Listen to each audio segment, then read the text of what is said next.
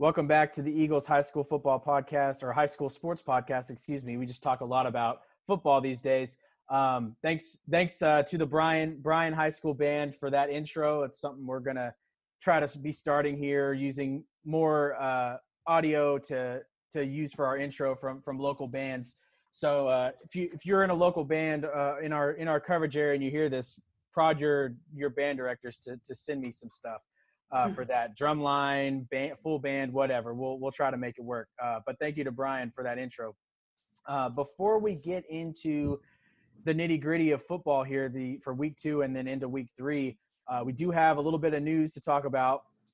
Um, Consol Jr., I believe, Dracavian Minor, his appeal uh, to for eligibility at Consol was denied today. He transferred from Rudder in the middle of last school year.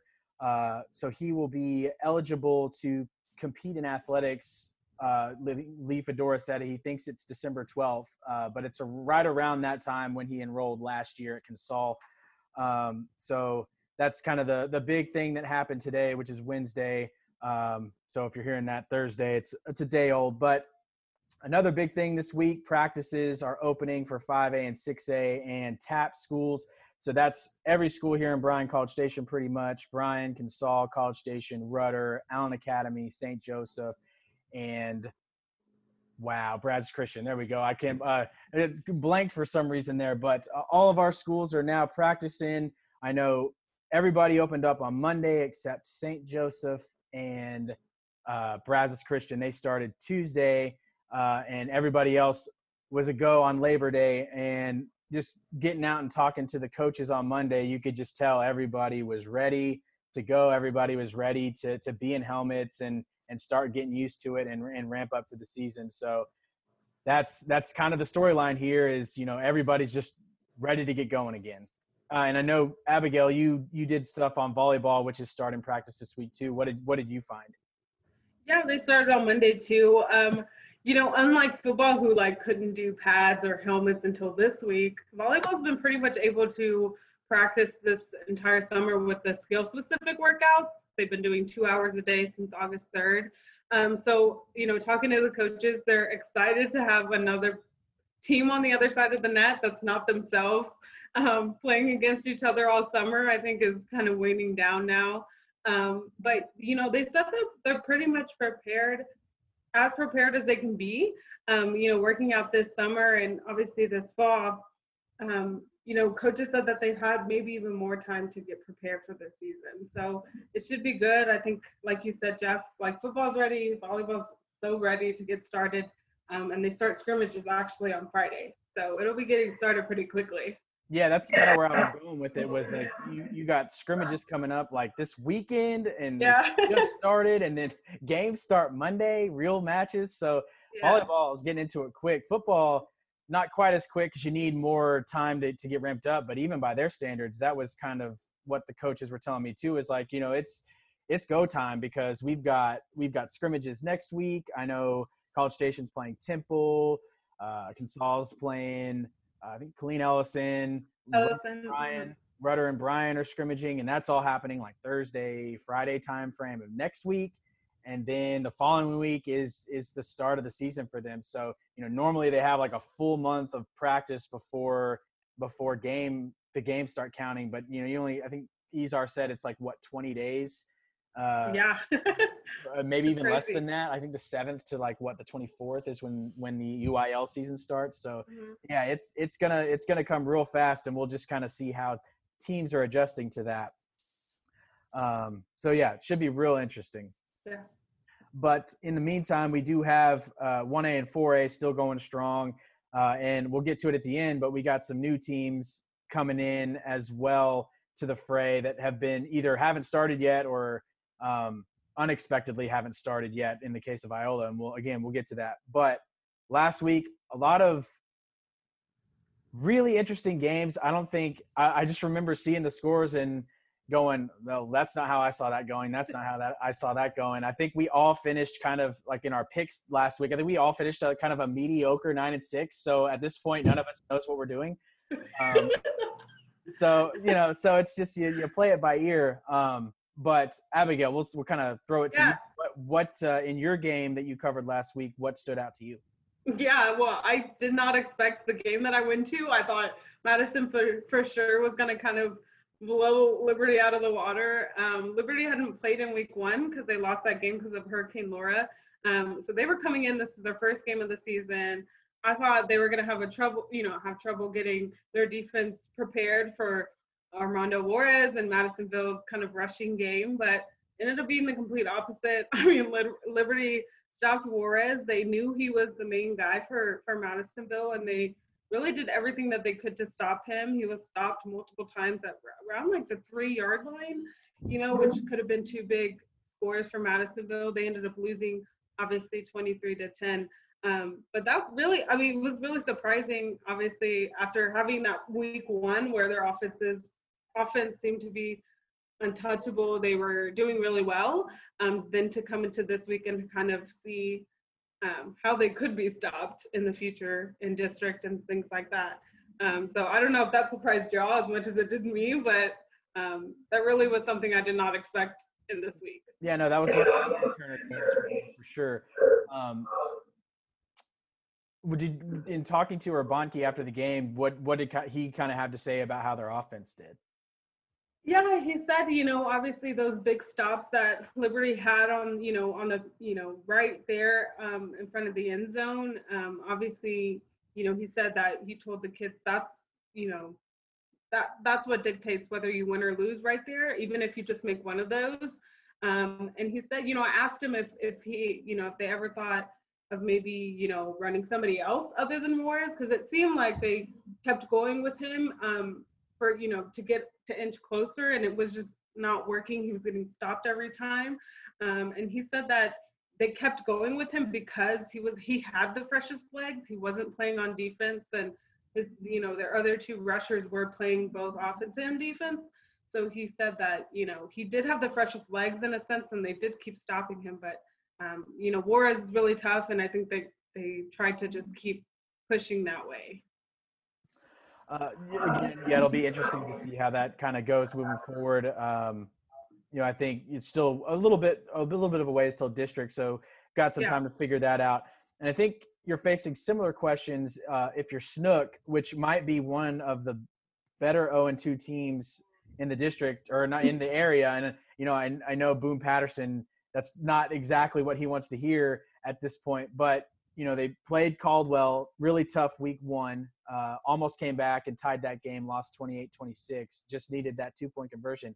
And then last week, Snook really showed what it could do on defense. They held Thorndale out of the end zone, at least their offense, completely all game long. They, Thorndale ended up winning 6-0. The Bulldogs, of course, the 10th ranked team in 2A Division One as of last week. I, I, haven't looked at the rankings this week yet, yeah. um, but I imagine I don't know if they would have even. I don't think they would have fallen from the rankings just just because they won six to zero.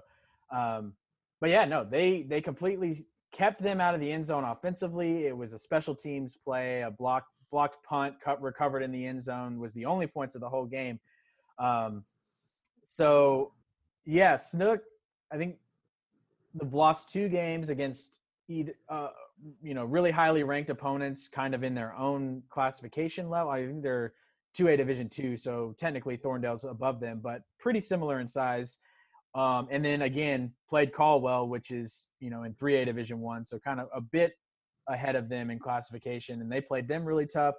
So I think Snook is one of those teams that can benefit just by you know, getting into district and playing teams that it's familiar with, teams that, you know, are, are at their level because, you know, we've seen that they can compete with teams above their classification uh, and, and good teams as yeah. well. Um, but one thing, again, I remember last week we were talking, Abigail, you said that Patterson was looking to clean up the penalties. That was the big takeaway that he wanted from week one, and that did not happen in week two it, I don't I don't know the numbers from week one, but I would guess it probably got worse um, because I think it was like 12 penalties for over 100 yards in week two.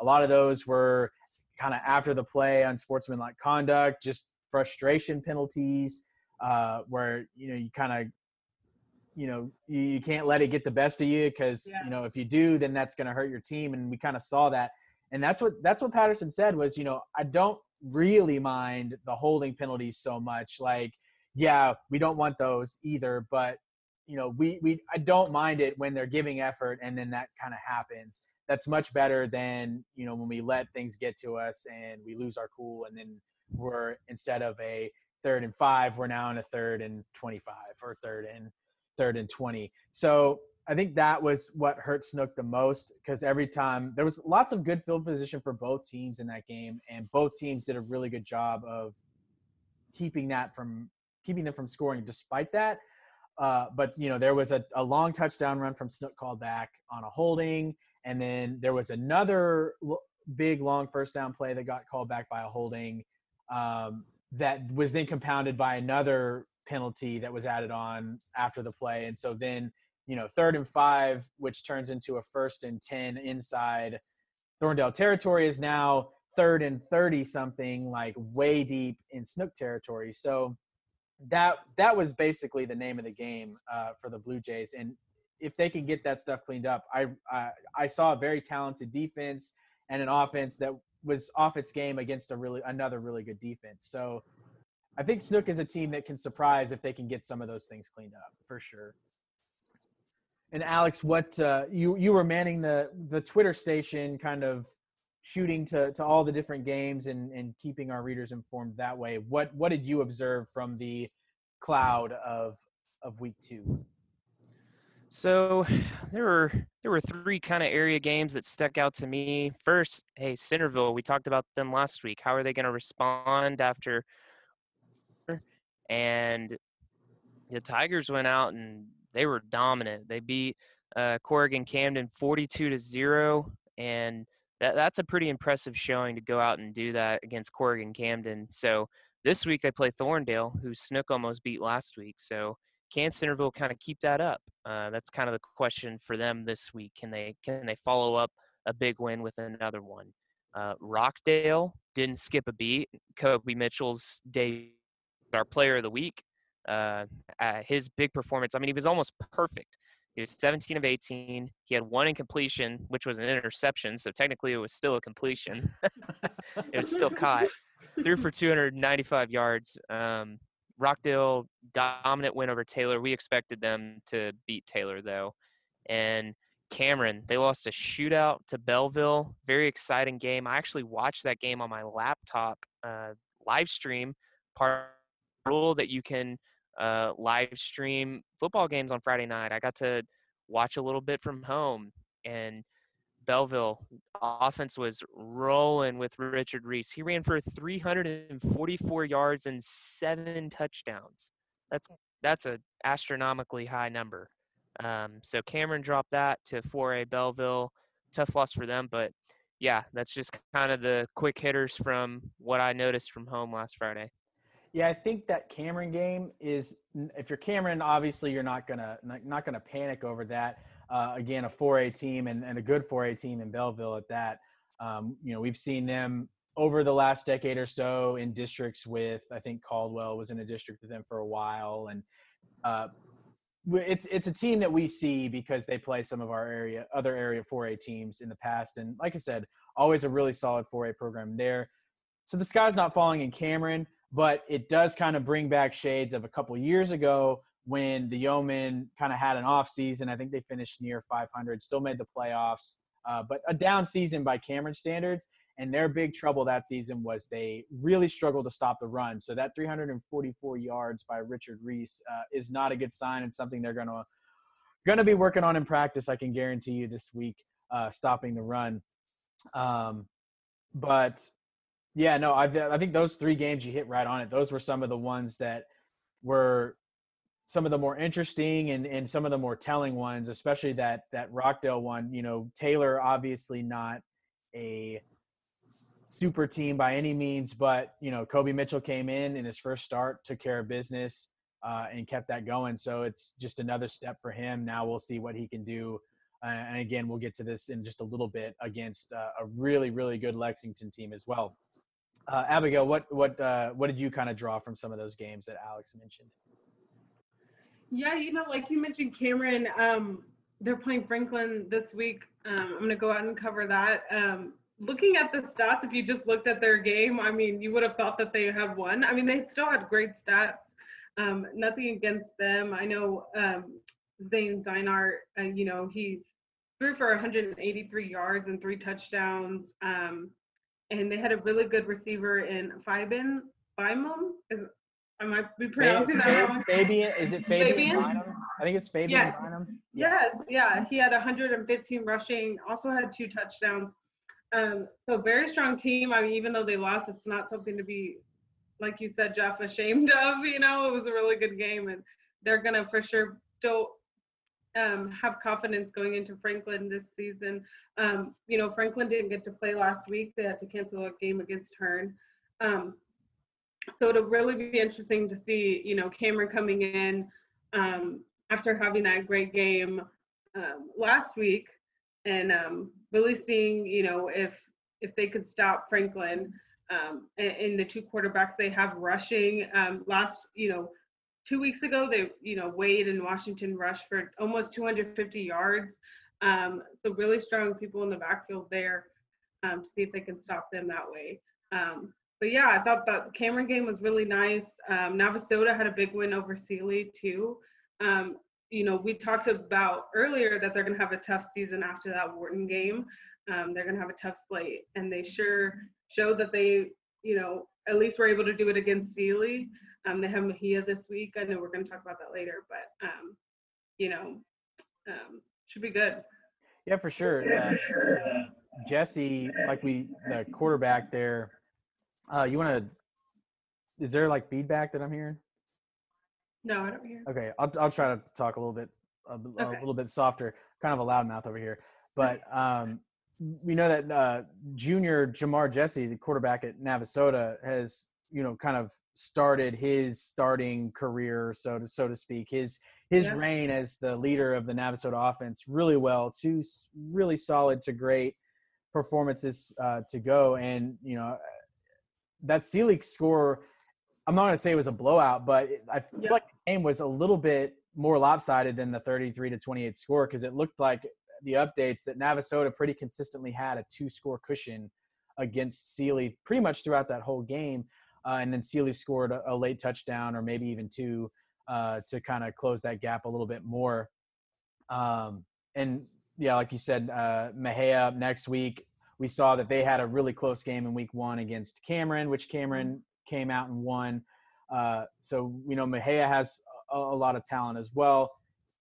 Um, and I think I think this is going to be more of a defensive battle if we're basing it off of what Mexia did with Cameron, because I think that score was 21 to 16. Yeah. I think at this point we've kind of transitioned into week three, so we'll kind of go we'll kind of just go with it. Um, I have Navasota Mexia, so I think we'll we'll kind of take that right now. Um, we saw what they did against Cameron Mexia, that is the Black Cats. Uh, really defensive game. You don't really see that too much uh, in Texas high school football anymore. Uh, you know, as I think the 54 to 41 is a little bit more characteristic than than 21 to 16. Um, and so I think the interesting thing will be to see if that was more of a kind of week one getting used to things or if we're in for more of a defensive battle. Um, but you know, everything seems to be clicking on all cylinders for the Rattlers right now, and that that bodes well. Uh, as again, we've talked about how their schedule just gets harder and harder and harder, uh, and they've got a brutal district to get through. So these these really these tough non-district games uh, will be really helpful for them, especially if they keep competing and winning in them. Yeah, like you said, Jeff, last week Navasota pretty much had to lead the whole time. Um, Cameron ended up having to come back in that Mexia game and kind of have a second half surge a little bit to, to get that win.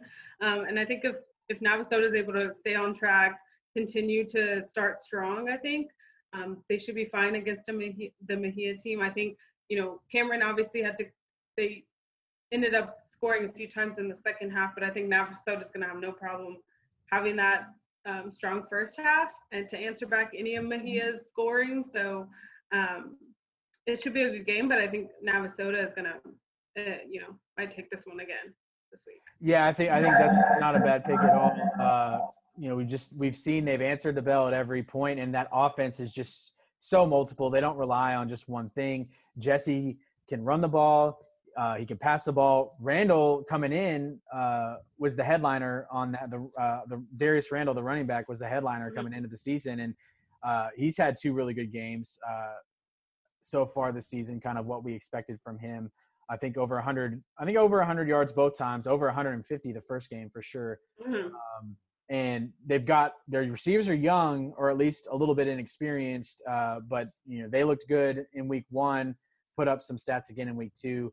Uh, Xavier Steptoe, I think John Henry, maybe. Uh, the names uh, escape me at the moment, but they've got a talented group of wide receivers. I can tell you from from watching them. Um, and yeah, so I think that pretty much tells the tell of the tape for Navasota. I think their defense will continue to get tested as the offenses get better as well. But again, 28 points against Sealy and 13 against Wharton, and really that was seven with a last minute with a last second hail mary at the end of the week one game in the fourth quarter. So uh, I just think they're a team that has been probably besides probably them and Rockdale, I would say, and Lexington have been the most consistent teams like from quarter one to quarter four over weeks one and two, I would say. And so, Abigail, we've kind of talked a little bit about your game so far. You'll be at Cameron Franklin, which should be one of the top games in the entire in the entire area this this week, along with Lexington and Rockdale. Yeah, it should be a good one. Um, fingers crossed. But um, I know last, you know, in week one, I know Alex covered this game, so you might be able to help me out with this a little bit. But they did, you know, Franklin struggled a little bit on offense trying to get those conversions after coming back um, in the fourth quarter there, and they weren't un- unable to do that. Um, but the defense really is going to need to kind of come in this game and, and own it. I know talking to Coach Fannin, um, a little bit this week, you know, a big focus for them on the defensive side of things, even with the returners that they have, um, is having a motor and being able to stick throughout the game, you know, not losing focus, um, staying with staying with it. And I know after that first week one game um, loss against Lorena, they really wanted to uh, decrease the penalties and the big plays that Lorena was able to get in there, um, which forced them to try to come back at the end and and unfortunately wasn't able to. Um, so Lee looking out for the defense to kind of step it up this game against Cameron. Um, but also talking to Coach Fannin, he really is putting a lot of focus on the special teams. Um, I know Alex, you were there, so you might be able to speak to this more. But um, you know, they they didn't get the the onside kick that they tried to get at the end. Um, Lorena ended up getting possession of that. So um, he said that they really want to focus on special teams and um, kind of teaching the guys that it's more than just offense or defense winning games. It could be the special teams who come in at the end and really seal the deal. Yeah, and you know, one thing that hurt Franklin in that game in the opener was they missed the PAT on the first touchdown that they scored on their opening drive. And that kind of put them behind when Lorena made its comeback. And then at the end, they felt like they needed to go confident to kick that extra point, or maybe they were just going for the win. Yeah. Um, but, you know, if they can kind of figure that they've had time to figure out uh, what to do at kicker and get things cleaned up. You know, if, if it's close and they need to get an onside kick, you know, they've had a chance to sit sit down and walk through like what to do in that situation to make sure that you can execute it when you need to. Um, those are very rare instances that I'd kick, and more often than not, you need to get it than you don't. so um, we'll see how Franklin responds. Um, they've had they got that week off last week because their game against Hearne got canceled. So this is an intriguing matchup. I'm curious to see how this game turns out on Friday. Yeah, they, they came back on Tuesday from after being, you know, having a few days off, um, not playing against her. And so they have only, you know, three games of prep kind of going into this game. They are they are at home. So um, it'll sure be interesting to see how these two teams um, come together on Friday. Right. We have talked a little bit about Cameron so far, but um, again, I think the thing to be watching is um, how that how that run defense bounces back from from the Bellville game where Bellville kind of had their way uh, running the football, and now you're you don't really get a break because that's what Franklin does is they run the football. Like I think they may you know pass the ball like three times a game maybe and it all and it's always to get you it's always to catch you off guard it's never really part of their plan as far as you know we're going this is something that we're regularly going to do it's we're going to try and surprise you with it uh, so that you know the one time we pass it's an 80 yard touchdown uh, so yeah there's going to be a lot of a lot of keeping your keeping your eyes on your gaps, manning your gaps, making sure that you don't overrun plays because again, that's that's the thing about Franklin's offense is they don't just run, they have like five fakes on every play.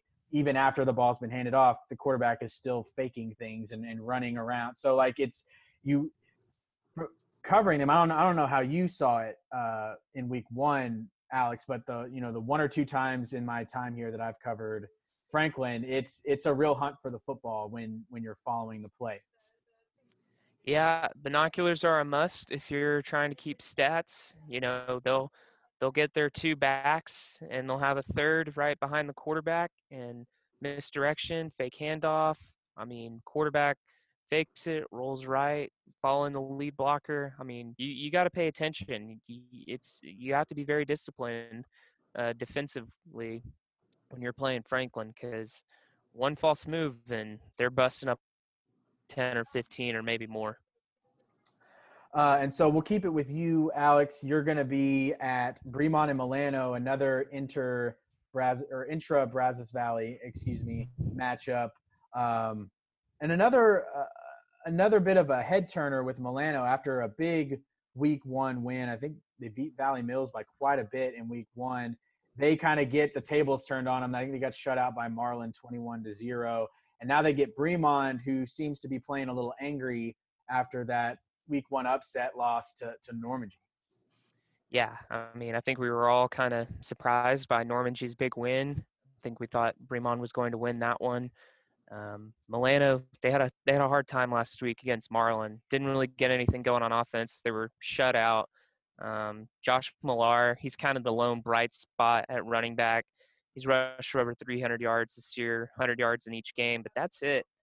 You know, get something going, and it doesn't get any easier this week. They're playing on the road against Bremond. It's homecoming. Normally, the homecoming game is one that you expect to win. So, Bremond expects to win this game.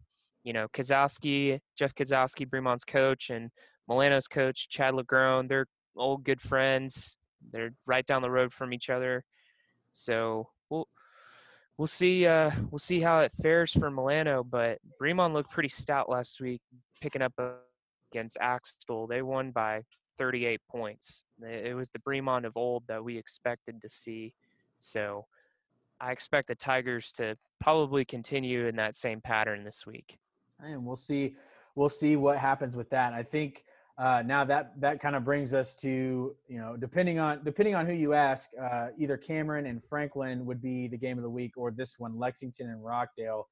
It's gonna be it's gonna be a battle. Um, I mean that's all there is to it, in my opinion. There's like I think there's three three Division One Power Five recruits on the field, uh, possibly more. You know, if you consider some of the young guys that that young talented guys that that those two teams have as well that might eventually get some of those types of offers. But right now you've got Cameron Valdez running back for Rockdale, Keyshawn Raven, Rockdale wide receiver, and and Jared Kerr, kind of the do everything guy for Lexington.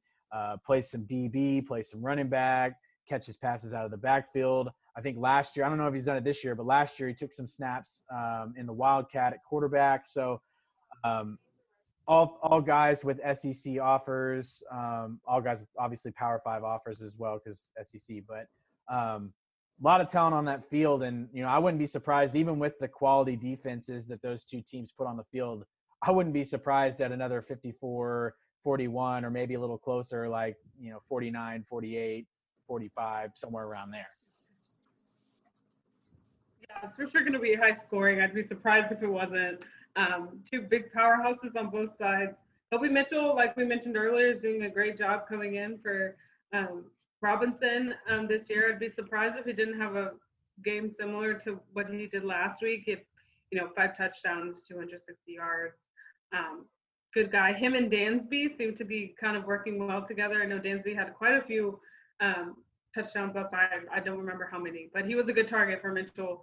Um, it seemed last week.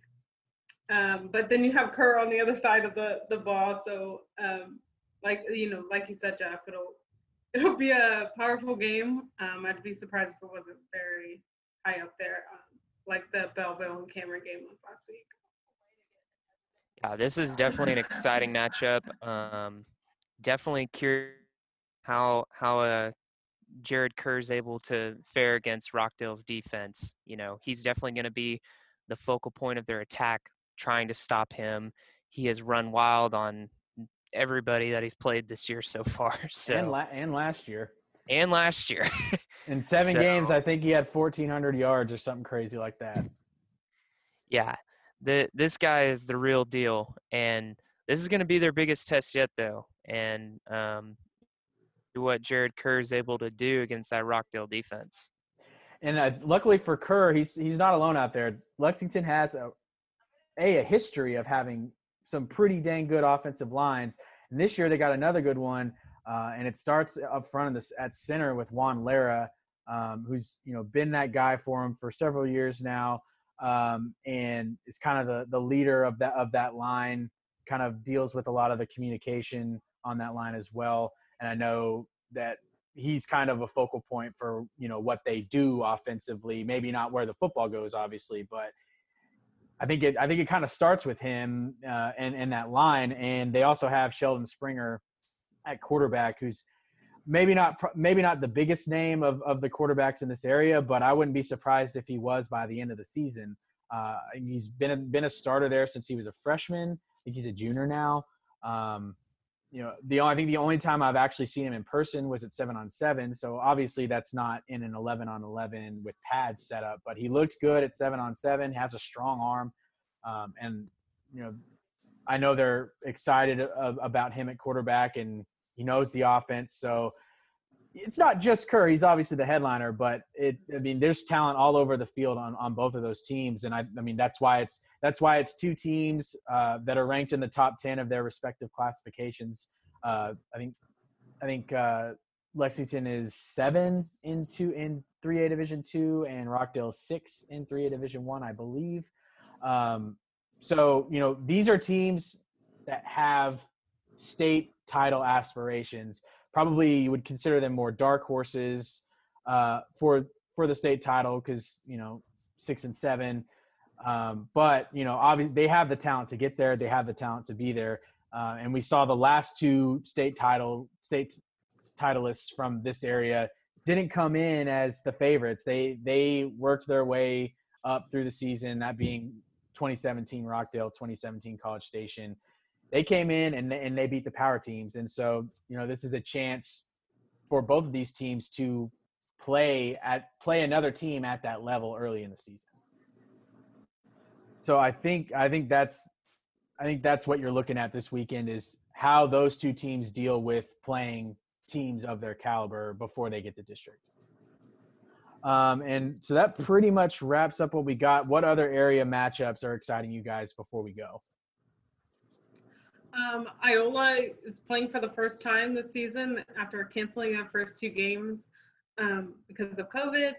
Um, so they're coming out. They're, you know, I talked to um, Coach Bamberg today. They're excited to, to, you know, start. I think it's been a long two weeks for them in quarantine, and they're so ready to get um, to get the game started. Um, I think it, it might be like Liberty was with Madisonville. They're very fresh.